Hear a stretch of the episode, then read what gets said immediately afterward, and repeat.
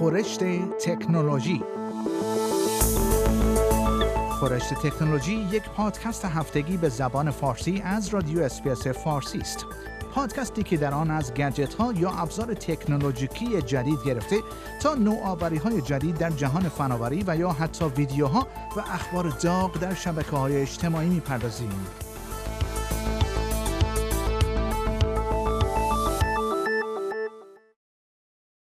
گوگل اعلام کرده است تنها وارد کردن یک رمز عبور برای ورود به حساب کاربری کافی نیست.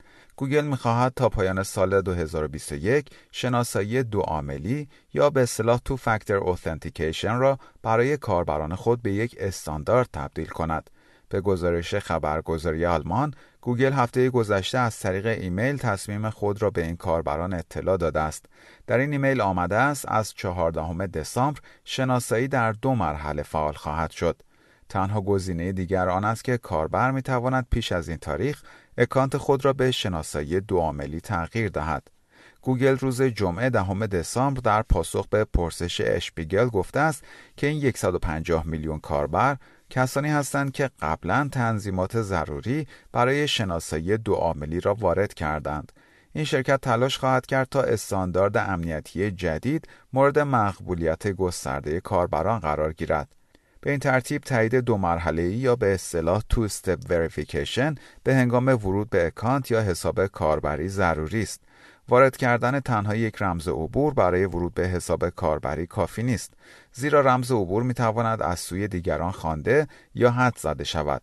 شناسایی دو عاملی مانع از آن می شود که فرد غیر مجاز بتواند به اکانت دست یابد حتی اگر رمز عبور را صحیح وارد کرده باشد. زیرا فرد غیر مجاز علاوه بر رمز عبور به یک دستگاه نیاز دارد که از طریق آن ورود حساب کاربری را باید آزاد کند. رایج ترین دستگاه گوشی های هوشمند است. گوگل اپلیکیشن های مختلفی به کاربران خود ارائه می دهد که برای مثال با آنها می توان ایمیل ارسال کرد و یا داده ها را ذخیره کرد. به ویژه مرورگر گوگل کروم از حساسیت بالایی برخوردار است. در صورتی که یک مهاجم رمز عبور مرورگر کروم را پیدا کند احتمالا به برگ برنده بزرگی دست یافته که با آن می‌تواند به اکانت های دیگر ورود پیدا کند زیرا مرورگر کروم مانند یک مدیر گذرواژه ها یا رمزهای عبور عمل می کند کسانی که نمی توانند تمام گذرواژه های خود برای ورود به مثلا اکانت فیسبوک و اینستاگرام را در ذهن خود حفظ کنند این رمزهای عبور را در مرورگر کروم ذخیره می کنند بنابراین رمز عبور گوگل مانند یک شاه کلید برای تمام سرویس های آنلاین محسوب می شود و خبر بعدی استرالیا، دانمارک و نروژ نیز به جمع کشورهایی خواهند پیوست که از اقدام آمریکا برای کاهش صادرات تکنولوژی به دولتهایی که حقوق بشر را نقض می کنند حمایت می کنند. کاخ سفید اعلام کرده است این سه کشور از تلاش آمریکا برای کاهش صادرات تکنولوژی به دولتهای سرکوبگر حمایت خواهند کرد. آمریکا اخیرا اعلام کرده بود که در حال تشکیل یک گروه برای حل مشکل سوء استفاده از تکنولوژی هایی است که کاربرد دوگانه دارند و می توانند باعث نقض حقوق بشر شوند. آمریکا همچنین اعلام کرده است که کشورهای کانادا، فرانسه، هلند و انگلیس نیز از این اقدام حمایت می کنند. کشورهای عضو این گروه در بیانیه ای اعلام کردند که طبق یک آینامه رفتاری مکتوب داوطلبانه غیر الزام آور متحد می شوند از ابزارهای کنترل صادرات استفاده کنند تا مانع گسترش نرم افزارها و تکنولوژی هایی شوند که می توانند باعث ممکن ساختن موارد جدی نقض حقوق بشر شوند این بیانیه به عنوان بخشی از نشست دموکراسی جو بایدن رئیس جمهور آمریکا صادر شد که در روزهای نهم و دهم دسامبر برگزار شد هدف این نشست کمک به توقف عقب نشینی دموکراسی و تضعیف حقوق و آزادی ها در سراسر جهان عنوان شده است. کشورهای چین و روسیه در این نشست شرکت نداشتند. و خبر بعدی یک ربات می تواند با انسانها تنیس روی میز بازی کند ولی مانند انسانها در برابر حرکات پیچیده دچار مشکل می شود.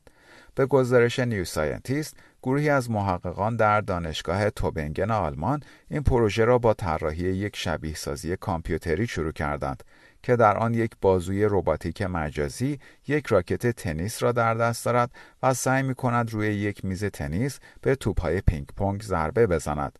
هدف این محققان از این کار این بود که یک الگوریتم یادگیری ماشینی بتواند یاد بگیرد شتاب و جهت راکت چطور می‌تواند مسیر توپ را تعیین کند. پس از اینکه این الگوریتم یاد گرفت توپها را برگرداند محققان از آن برای کنترل یک بازوی رباتیک واقعی استفاده کردند. این سیستم مجهز به دو دوربین است که موقعیت توپ واقعی را هر هفت میلی ثانیه ارزیابی می کند و الگوریتم این سیگنال ها را بررسی می کند تا تعیین کند بازوی رباتیک باید چطور حرکت کند تا به توپ ضربه بزند. کل این پروسه از جمله تمرین در شبیه سازی مجازی و در دنیای واقعی فقط یک و نیم ساعت زمان برد. این نشان می دهد که الگوریتم ها چقدر سریع می توانند کار کردن در وضعیت های جدید را یاد بگیرند. و خبر پایانی برنامه خورشت تکنولوژی این هفته نوع جدیدی از دفیبریلاتور توسط یک پدر ساکن سیدنی پس از اینکه نزدیک بود همسرش را بر اثر ایست قلبی از دست دهد ساخته شده است دونوان کیسی که مدیرعامل شرکت توسعه فناوری پزشکی Rapid Response Revival است پس از اینکه نزدیک بود همسرش سارا جان خود را از دست بدهد این دفیبریلاتور جدید با نام CellAED را ساخت. این دستگاه جدید کوچکتر و ارزانتر از سایر دفیبریلاتور هاست و می تواند در یک کیف دستی حمل شود. این دستگاه به زودی در استرالیا به بازار عرضه خواهد شد. در پایان برنامه گزارش تکنولوژی این هفته از شما دعوت می‌کنم برای تماشای برخی از ویدیوهای جالب در مورد تکنولوژی به صفحه اینترنتی برنامه فارسی رادیو SBS با آدرس sbs.com.au مراجعه کنید. شما همچنین می توانید پادکست های خورشت تکنولوژی را دانلود کنید و در هر زمانی که خواستید آنها را بشنوید.